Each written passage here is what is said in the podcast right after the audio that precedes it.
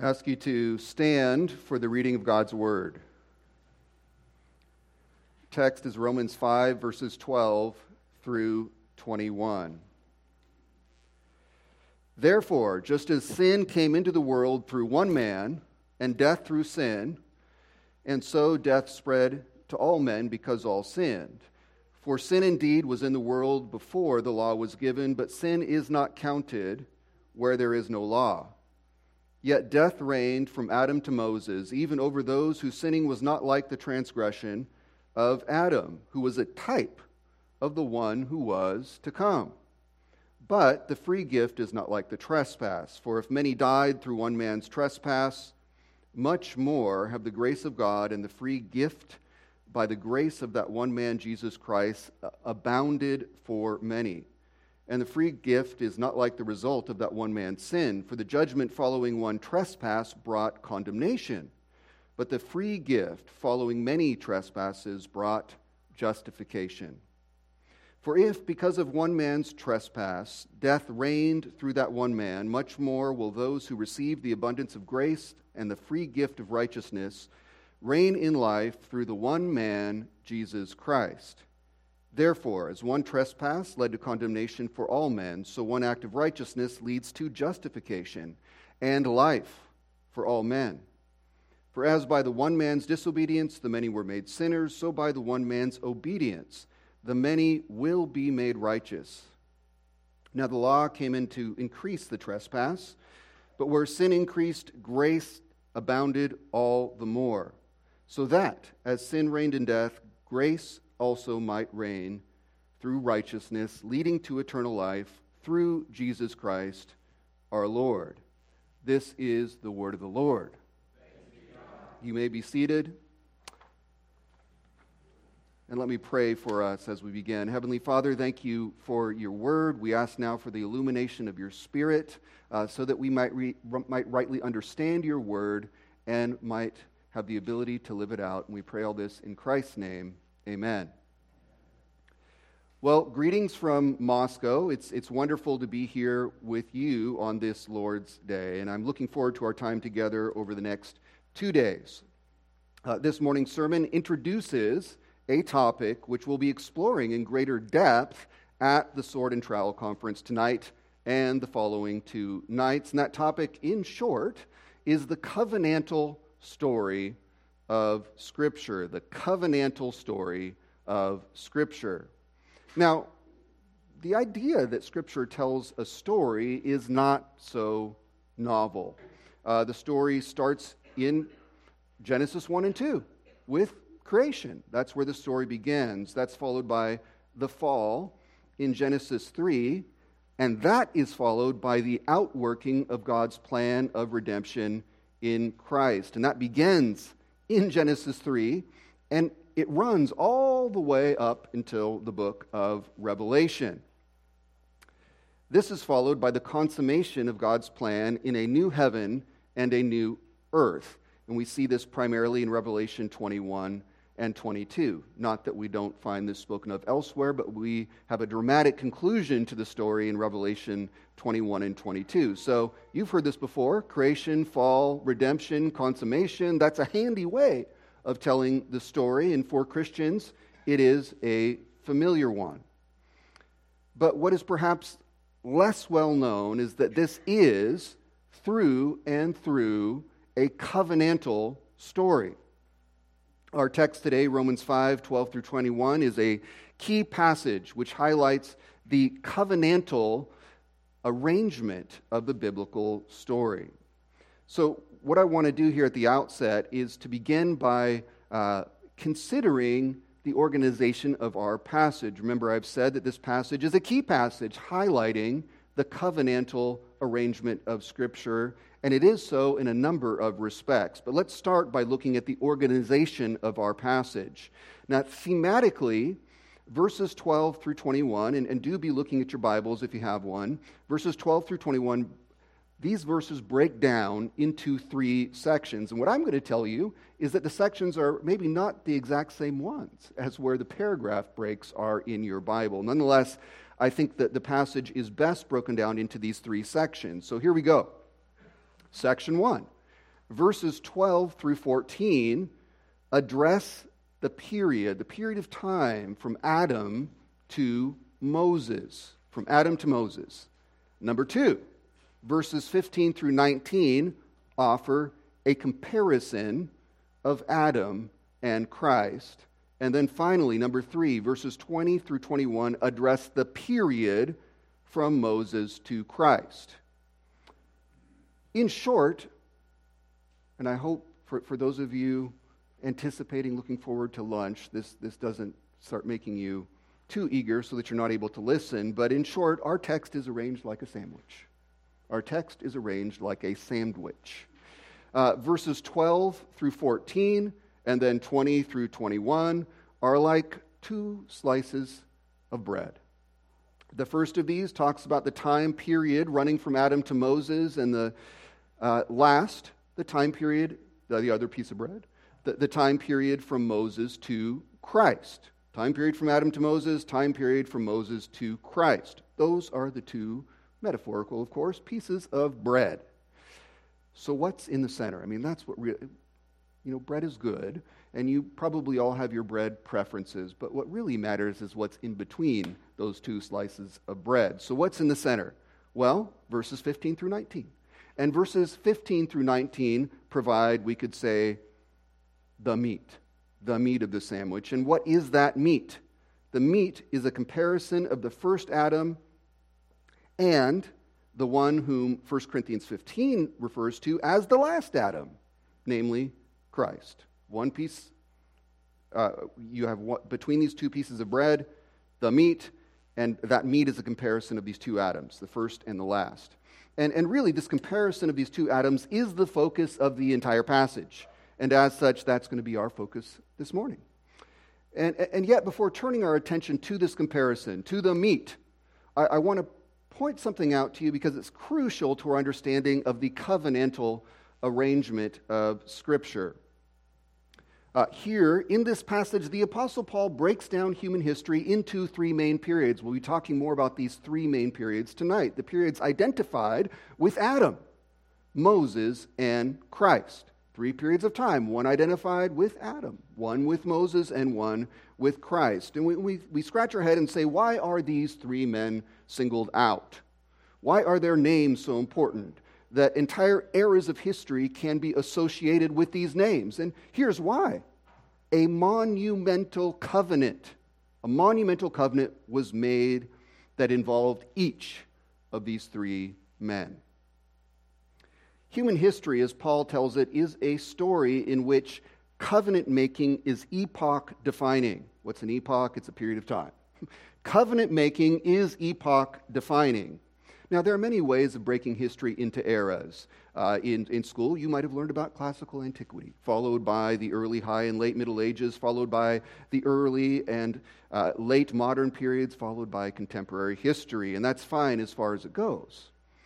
But the most fundamental epochal de- divisions are covenantal, those which Paul identifies here in our passage. And uh, again, we'll, we'll talk more about these three epochs during our evening sessions.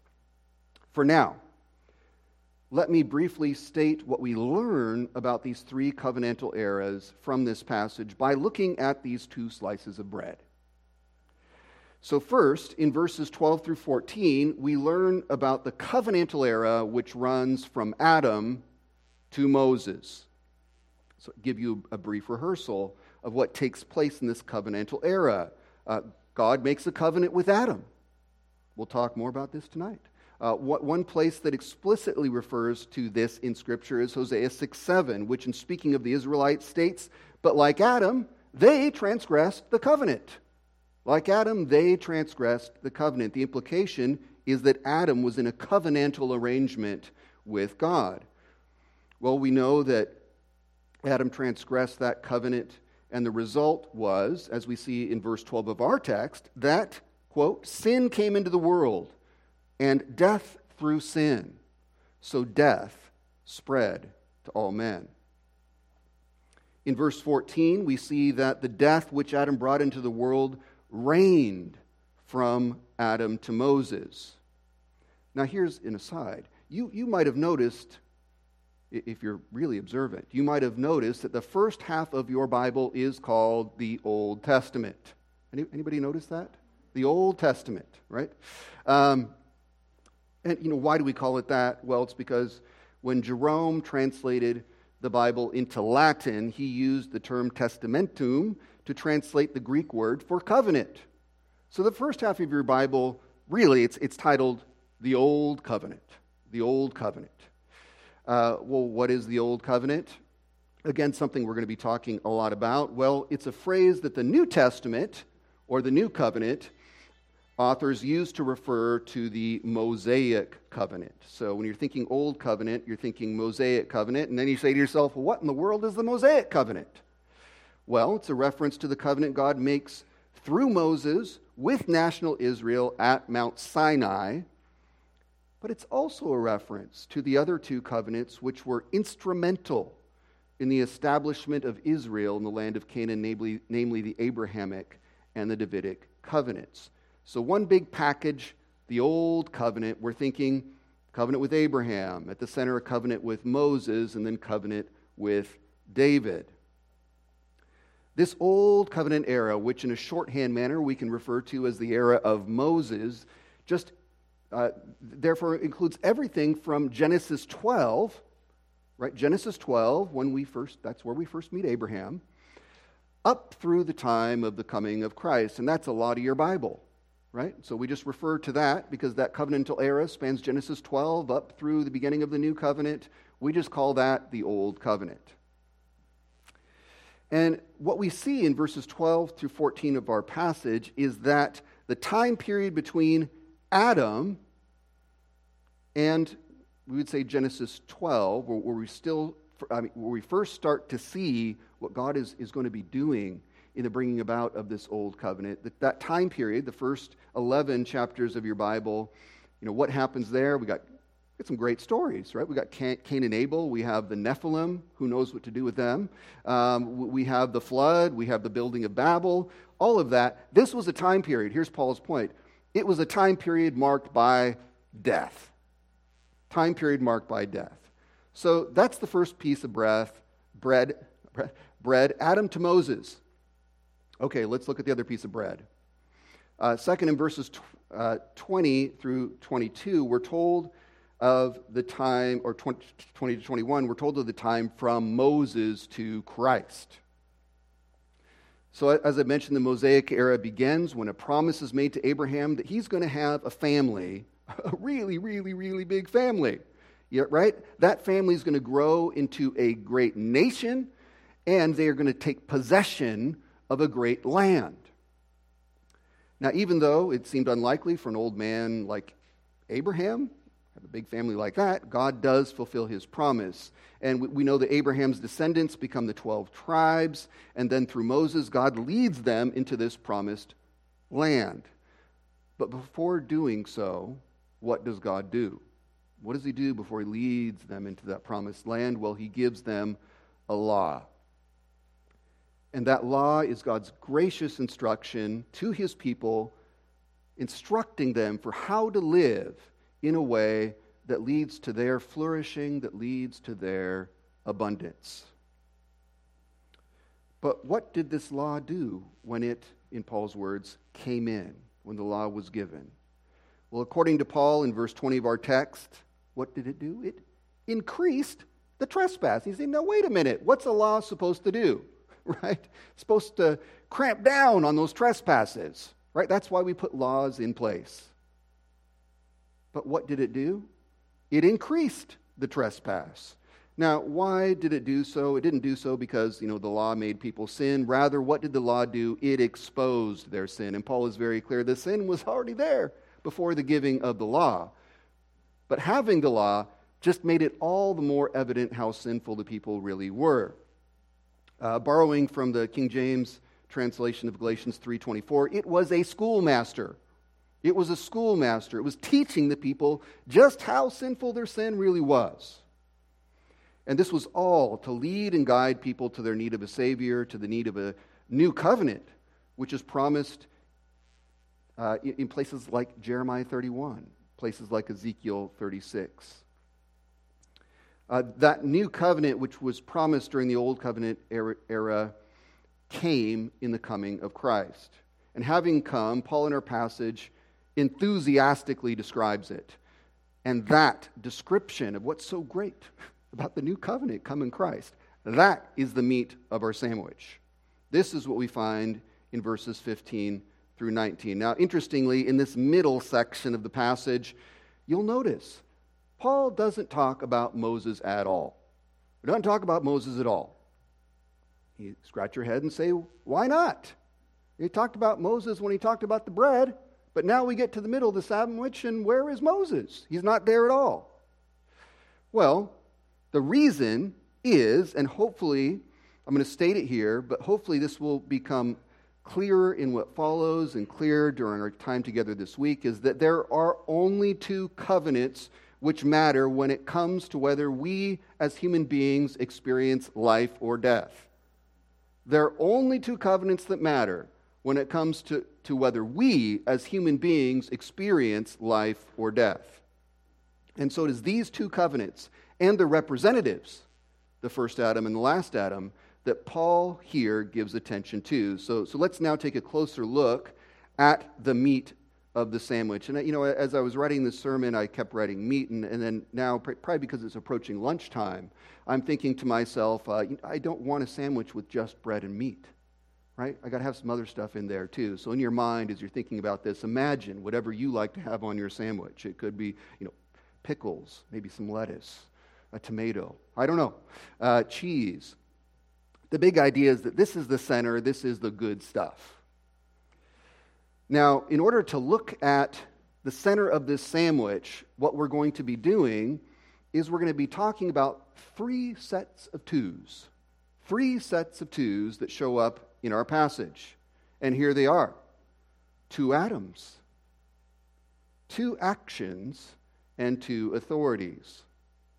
And I made them all start with A, just so it'd be easier for you. Uh, two Adams, two actions, and two authorities. So let's start with the two Adams. In our passage, we read of, of two men, don't we? Adam and Christ. Now, Adam, of course, who's he? He's the first human being, the first human being. And in 1 Corinthians 15 to uh, 45, which I've already referred to, he's, he is called the first man, Adam. The first man, Adam. In this verse, 1 Corinthians 15 45, he's contrasted with the last Adam, Jesus Christ. So we've got two Adams the first Adam and the last Adam. Now, there are, and it's interesting, in Hebrew, Adam just means man, right? Just means man. And you say to yourself, well, there are a lot of men in Scripture. There are a lot of men in Scripture. Um, why only two Adams? Why only two Adams? Only, well, there are only two of this kind of man. No other men like these men. So, what kind of men are these? Well, Romans 5 12 to 21 addresses this very thing. I know we're talking about the center of the sandwich, but I'm going to zoom out just a little bit to consider as a whole what does this passage tell us about these two men? And when we're looking, we see that two things stand out. Two things stand out. First, we find that two different dominions or authorities, that of death and life, are extended, and note the word here, through, through these two men. Two dominions, two authorities are extended through these men. And what we're taught in verses such as 14, 15, and 17 is that the dominion, rule, and authority of death come through. He's the pipeline. They come through the one man, Adam. That's not good. So thankfully, the dominion, rule, and authority of life come through the one man, Christ. So that's the first thing we notice about these two men. Huh, something comes through them. Second, in verses 18 and 19, we learn that the actions of these two men, two men impact, in one place it says all men, in another place, the many. I think by all men there, it's just talking about a large group of men. And by men there, it doesn't mean just men, of course, men and women. So the actions of these two men impact a lot of other people something comes through them and then impacts many other people. So we read that one trespass led to condemnation for all men, On the other hand, one act of righteousness leads to justification in life for all men. By the one man's disobedience, the many were made sinners. By the one man's obedience, the many will be made righteous. Here's the implication the implication is that whatever each of these two men do does not just affect them, rather, it affects a large group of people. Their actions have immediate consequences for others, either for good or for ill. What, what, do we do with that? You know, these men are conduits of some kind, something comes through them, and then it impacts a lot of other people. So, what do we call that? Well, I'll, I'll tell you the theological term for this. You don't have to use this terminology, it doesn't really matter. It's just simply trying to capture something that very much is right here in the text. In theological language, we have a fancy name. We call these men covenantal heads. Covenantal heads. That's what we call them. And so, so we say to ourselves, covenantal heads, what? You know, I don't even know what a covenant is. Okay, well, what's a covenant? Well, in simple terms, and here I'm, I'm using the dictionary, right, to keep it really precise. This is Merriam Webster, if you want to look it up. A covenant is a formal, solemn, and binding agreement. A formal, solemn, and binding agreement. Now, you say to yourself, okay, for, formal, solemn, binding, you know, what kind of thing is a covenant? It, it, the truth of the matter is, you and I make covenants all the time. We're always doing it, right? Um, here, here's an example. When we sign the documents on an automobile loan, have, have any of you ever signed the documents on an automobile, automobile loan? Or are you one of those kind of people who probably does what they should do and just saves up all your money first and then just go buys the car with cash? I well, I have signed documents on a automobile loan. And what we've done when we do that is we've covenanted with the lender. We've covenanted with the lender we are responsible for making payments and making them on time. And if we do, the lender agrees to give us the benefit, the blessing of possession and eventual sole ownership of the vehicle. But if you know, you know what happens if you violate the terms of that covenant, don't you? What happens? You know, if you don't pay your car payment, well, you face the potential consequence, or you could say curses, of breaking covenant, meaning repossession, right? So we're familiar with covenants.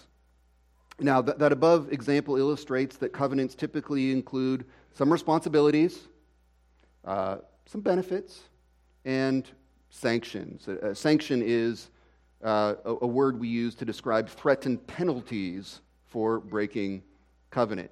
You know, it's pretty clear up front. You don't pay your car payment, you're not going to get to keep driving it, right? So you have this sanction, repossession.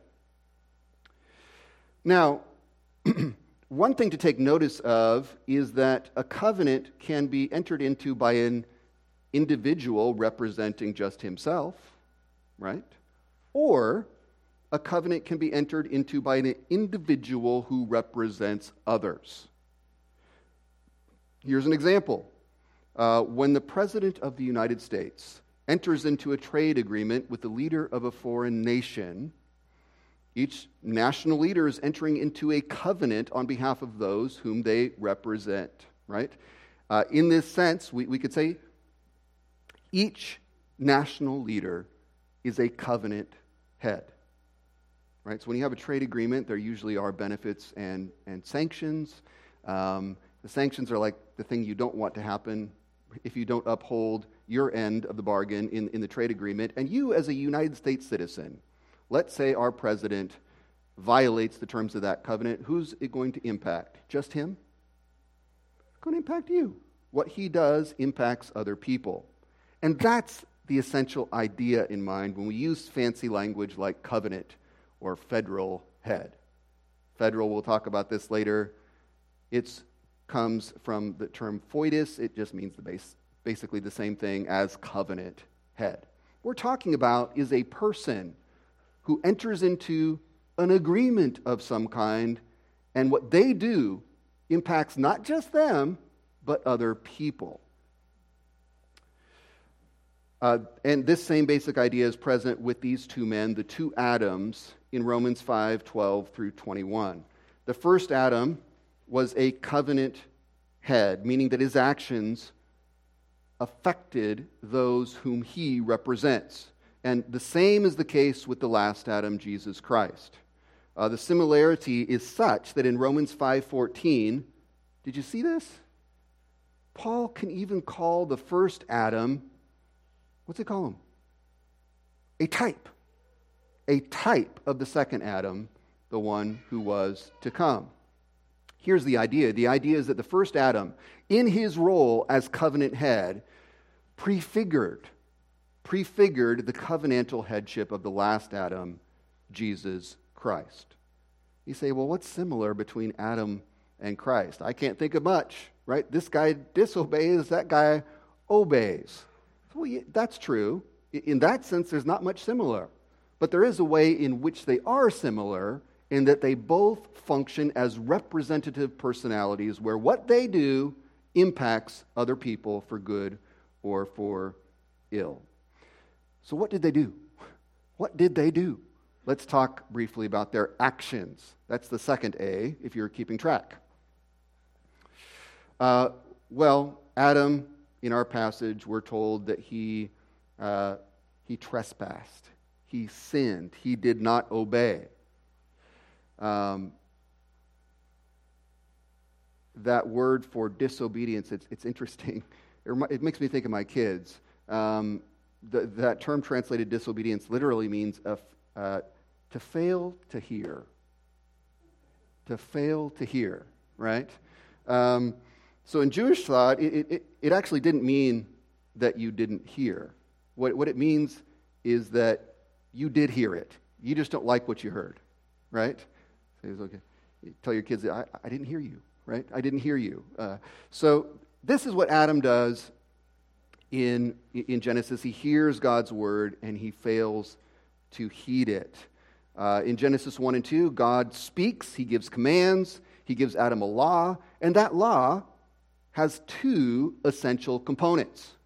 Two. What are those components? Number one, do this. Number two, don't do that. Right? That's the law he gives them. What was the do this? The do this was, and we'll um, use one word to kind of capture all that's included in it. The one word was dominion. One word is dominion.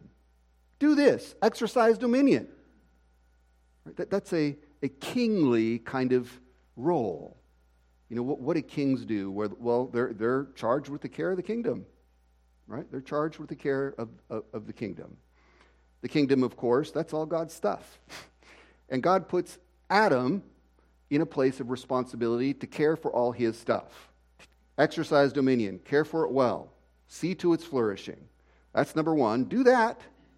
Number two, don't do this. What's he not supposed to do? Eat of the tree of the knowledge of good and evil. You say, why not? You know, why not? Had just this wonderful fruit that God was trying to hold back from Adam, right? So he didn't have the tastiest morsel? No. We'll talk more about that later.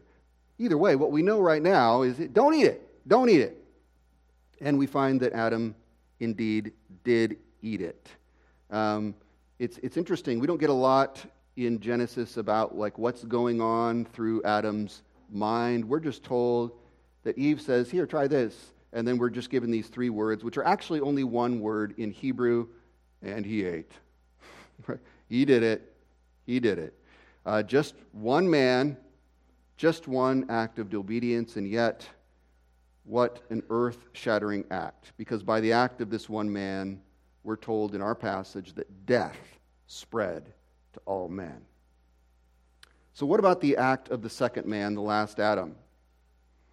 Well, in, in verse 18 of Romans 5, we're told of the one act of righteousness. And then in verse 19, we're told that this was an act of obedience. He heard and obeyed, he heard and heeded. And then we ask ourselves, okay, um, what, he just obeyed one time? Like, to what degree did he obey? Well, Philippians 2 8 says that he was obedient to the point of death. He was obedient to the point of death. Now, don't mistake that for saying that, or meaning that Christ only obeyed at the point of death. Right? His entire life was a life marked by obedience, and he obeyed to the fullest, and what that meant ultimately was the giving of his life. And there's something unique about this one act, kind of where it all culminates in Christ's life this act of obedience, allowing himself to be put to death. Um, there's something special about that one act. Uh, right before our passage in Romans 5 8, Paul singles out this act. And he says this while we were still sinners, Christ died for us. And you say to yourself, it's just one man, just one act. Know, what's the big deal? Just one man, just one act. Well, that one man doing that one thing was earth shattering again. Because this one act of this one man led to life for all men. Now, now, now this is the heartbeat of the gospel. It's, it's, it, it's the good news that while we were all born in Adam and thus destined for death, Christ lived and died for us in our place. And if we look to faith in Christ, we are graciously free from condemnation and we are heirs of eternal life. Would you agree? That's good news. Uh, it's, it's a very simple message, and it's simply true. But it's, here, here's what I want you to see it's only true. That message is only true because of how God has ordered the world of men. Uh, when it comes to whether one's life will be defined by life or by death, there are only two acts made by two men that we can look to for every person through all times and every place, you are either, either covenantally represented by the actions of the first or the last Adam. And as such, either death in the first Adam or life in the last Adam is imputed to you. And this brings us to our third and final point this morning. This third point, well, it's not a point actually, it's there are, there are lots of points. I'm to, it's the third A. That's what I, it's the third A, the th- third and final A this morning. And it, it's interesting, sometimes when you come to a text and you're getting ready to preach it and you're studying it and you think, this is what I want to talk about. You know, this is what I want to talk about. And, you know, this text is going to help me say what I want to say. But what's interesting sometimes is you get into a text and the, text is, you find out, oh, it's, it's saying maybe something a little different than what I wanted to say, right? Um, and this third A was the one that kind of caught me by surprise as I was studying this passage.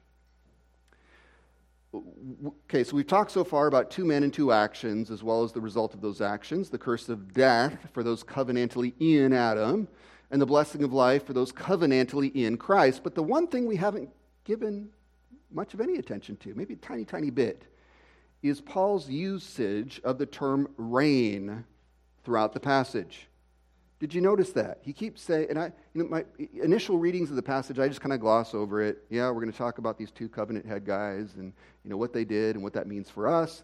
And, but, you know, why is this pesky word reign, why does it keep coming up in this passage?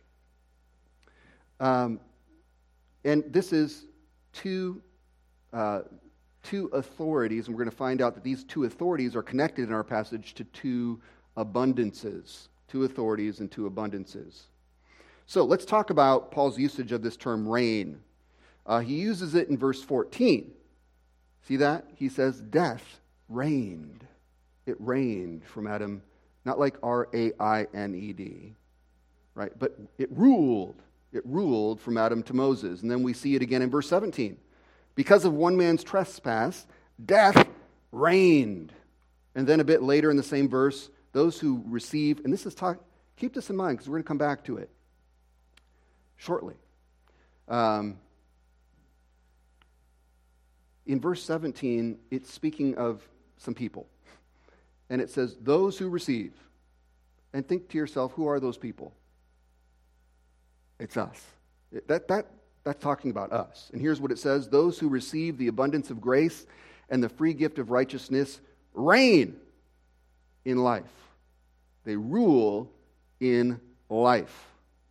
That, that uh, word shows up again in verse 21. As sin reigned in death, grace also might reign through righteousness, leading to eternal life. Now, the language here is of rule, it's of authority, it is of dominion. And you say, wait a minute, I've heard about that dominion thing before. Wasn't Adam supposed to exercise dominion? And we find that there are two kinds of rule the rule of death, a deathly rule, or the rule of life, a life giving rule. And what we find is that this rule is linked to the covenant heads in this passage, and it's linked to those represented by them. The first Adam, again, was a type of the last Adam. He was a kingly figure, having been, be, having been charged with taking dominion. And this authority, well, like how was he supposed to use this authority? Well, well, it was to be used to bring about the flourishing of God's good creation. It was to be a rule unto life. Now, of course, this was not autonom- autonomous rule, right? But rule as a vice regent, meaning rule under the rulership of God. And we find that, that deviation from God's law would bring about the corruption of all that was under Adam's authority. And what was under Adam's authority? All God's stuff. Not just people, all God's stuff. And we know that Adam did deviate from God's law. Indeed, he reputed it. And because of this, as it says in Romans 5:12, again, death spread to all men. Everything you see around you that is corrupt, all that you see around you that is broken, all that is broken in your life is an extension of Adam's rule. This is the way in which the dominion given to him by God was carried out. As the king goes, so goes the kingdom. Adam was put in a place of authority over it all. And his mismanagement of that, his sin, his, his, transgression, resulted in all the brokenness we see around us. But thanks be to God, Adam was but a type of the one to come. Thankfully, Adam was not the first and final king, but only the first. Where Adam failed in his rule, Christ has succeeded and will continue to do so until, as it states in 1 Corinthians 15 27, God has put all things in subjection under his feet. Uh, but backing up in this passage in verses 25 and 26, 1 Corinthians 15, that is, we learn of what Christ's dominion. You know, Adam was charged with taking dominion. How did he do? Poorly. Christ, the second Adam, the one of whom Adam was a type, he takes dominion as well, and we're told what that dominion looks like. 1 Corinthians 15, 25, and 26. For he must reign. It's not like it, he might. He might reign that way. He must reign. He will reign until. He'll keep doing it. There's no end to what he's doing. He's going to keep doing it until when? Until he has put all his enemies under his feet. The last enemy to be destroyed is death. Uh, today we live in a world where the dominion of death in Adam is at war with the dominion of life in Christ. Today we see two ways of carrying out the charge of dominion given to humanity in conflict. One seeks to extend a dominion of death, the other a dominion of life. And perhaps more than any time in our lives, the fact that a lack of acknowledging Christ's rule inevitably leads to the advancement of a dominion of death, that's just palpable, isn't it? Uh, I mean, a, a person doesn't need to know anything about covenant theology to know that. And so it's understandable that many, when faced with the ascendancy of the rule of death in our culture, would be tempted to despair, flee, go hide out somewhere. But this is where faith comes in. This is where faith comes in. Uh, faith, as Hebrews 11.1 teaches, is the assurance like, I'm assured. I really believe it. It's re- I'm banking my life on it. It's really going to happen. Faith is the assurance of things hoped for, the conviction of things not seen. I don't see any evidence of it. And yet I really believe it. Right? That's faith. Uh, just before our passage in Romans 4, Paul speaks of Abraham's example of faith. And what a wonderful passage. He says this We're told Abraham's faith was such that no unbelief, none at all, no unbelief made him waver concerning the promise of God. He was fully convinced that God was able to do what he had promised. So then we must ask ourselves what has God promised to do? Again, 1 Corinthians 15 Christ must reign until his, he has put all his enemies under his feet. The last enemy to be destroyed is death. Having come as the last Adam and perfectly upheld the covenant which Adam transgressed, Jesus has conquered death. He is now ruling. He is now reigning at the right hand of the Father, and he will, he must reign until every enemy, death included, is vanquished. And that's a promise. But that's not all. Matthew 28 18. You know, what, what a wonderful passage. You all know what that is, don't you? Matthew 28 18. What's the Great Commission? Right? It's the Great Commission. We all know this. What does Jesus say to his disciples before he ascends and leaves them? He says this All authority, all dominion, all rule in heaven and on earth so, what's left out there? Heaven, earth. That's everything, right? It's all been given to me. And on that basis, he says, Go therefore and make disciples of all nations. And he also tells his disciples, I'm with you always until the end of the age. I'm with you until my plan of restoration, my plan of redemption is fully consummated. And what 1 Corinthians 15 tells us, you know, we're part of this. But what, what we're told that in Matthew 28. What 1 Corinthians 15 tells us is that Christ is actively taking dominion over it all right now. And he's going to continue to do so until every enemy has been defeated. That's what we're part of as Christians. That's what we're part of as the church. Because the way that God is doing this one of the primary ways he's doing this is he's doing so, he's taking dominion through you and I, through his authorized vice regents, through those who are in Christ through the church. We then, what's our charge? Extend Christ's reign of life. We're to carry out that charge of dominion originally given to the first Adam in a way that leads to creation's flourishing. I mean, Matthew 28, great evangelism text, right? Great evangelism text, as it should be. But there's so much more. What, what, what Christ has charged us with is being the light in the world. What Christ has charged us with is extending God's benevolent rule so that this world will flourish. Now, let me wrap things up and conclude here briefly. Recall that I said earlier that there, there, you know, there are different ways of telling the story of the world, different ways of kind of breaking down various epochs. But here's the good news of the, the biblical perspective on the timeline of history. This is a covenantal story, remember. And when we keep that in mind, we notice where are we? Where are we on that timeline? Well, we don't live in the era of Adam. We don't live in the era of Moses. Where do we live? We live in the era of Christ. We live in a time when redemption is giving way to consummation, a time which, according to Colossians 1:13, those born in Adam have been delivered from the dominion of darkness and transferred to the kingdom of his beloved Son. Out from under the rule of darkness into the benevolent rule of the Son.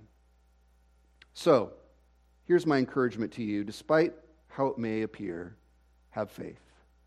Have faith.